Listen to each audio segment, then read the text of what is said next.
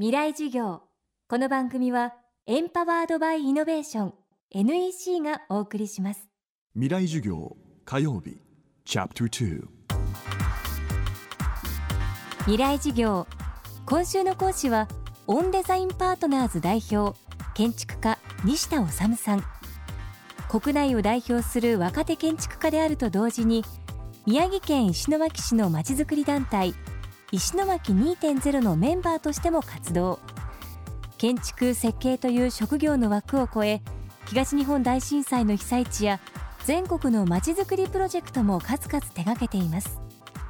今週は西田さんが関わるまちづくりの実例を紹介しながらこれからの日本の街の在り方を考えていきます。未来事業2時間目。今日は西田さんが今まさに取り組む中の一つ石巻市雄勝半島の旧校舎をめぐるプロジェクトのお話です。テーマは古いものを生かす。最近関わっているのが、まあ、石巻市の中の雄勝という沿岸部の、まあ、古い小学校を改修してでその中を自然体験の学校にしていく、えー、桑浜小再生プロジェクトっていうのがあります。森海アスという団体が、えー、新しい、まあ、人の集まる環境としての小学校みたいなことを考えてて建物自体はもともと地域の小学校だったのが廃校になって使われなくなってるんですけど、まあ、そこでこう小学生だけが対象になってるわけじゃなくて、まあ、子育てであの自然体験をしながら子供を育てたいっていう親御さんにもあの開いていますし、まあ、地域の人も集まるし、まあ、外から来た人もそこでこう自然の、まあ、例えば漁師さんの漁を学べたりとか山の中に入って、まあ、キャンプじゃないですけどそういう自然体験をした上でちょっとサバイバル術を学んだりとか、まあ、最近だと、まあ、震災が起こった後なので、まあ、それがこう防災に対する、備えになったりとか、まあ、そういうことを学べる場所というのを一緒に作ってます。建物自体はその震災のボランティアさんが1万人ぐらいの規模で入っていてで築100年の学校なんですけどあの建物がやっぱ古い分ちょっとこう廃墟的な美しさがあるというか、まあ、古いからこそ持っているあの味わい深い、まあ、木があのその古い小学校ならではの味わいがあったりとかっていう状態ででそれをただ綺麗にしてあの使えるようにするんじゃなくてその古さを生かしながら、まあ、例えば柱は上半分は残ってて下半分はちょっと腐っちゃってるから、まあ、それ継ぎ木って言うんですけど木をこう継ぎながらあの残しながらその古さを生かした、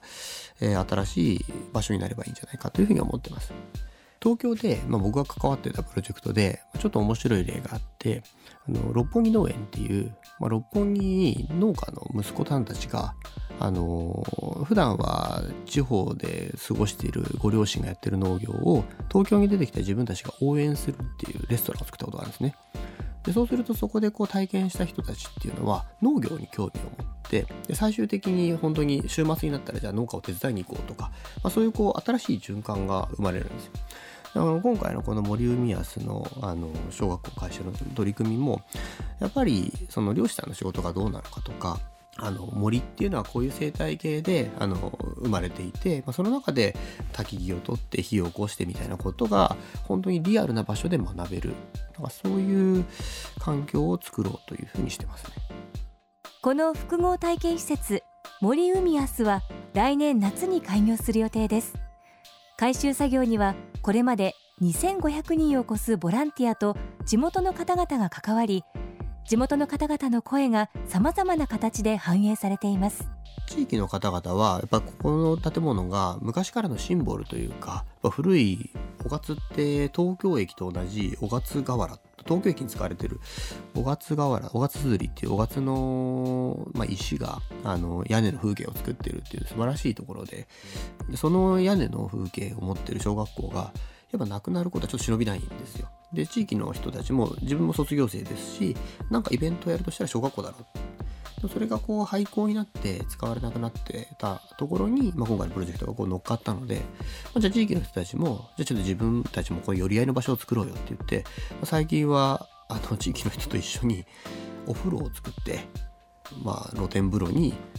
こう裸の付き合いみたいな 場所を作ってでお風呂出て縁台があって校庭見ながらちょっと一杯できるみたいなまあ、そういうこう、まあ、地域の人たちもその、まあ、地域の人たちは自然環境を学ぶというか教える側に立っていただいているので、まあ、ここに来た人たちが地域の人たちからあのいろんなことを学べる場所なんですけど、まあ、それがこう地域の人たちにも自分のあの居場所の延長として使えるようなそれを作るところにも参加してもらってあの一緒に、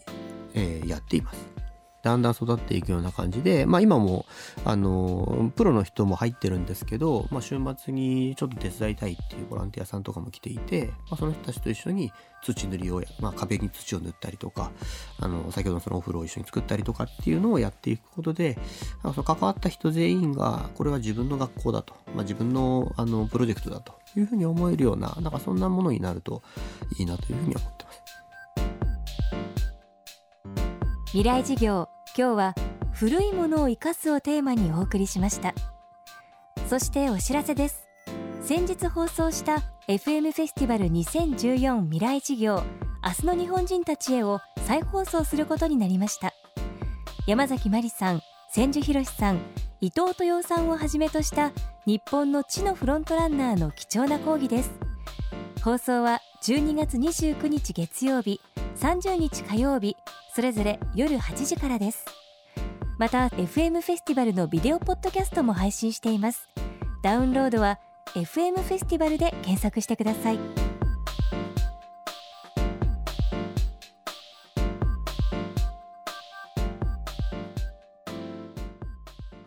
未来事業。この番組はエンパワードバイイノベーション NEC がお送りしました。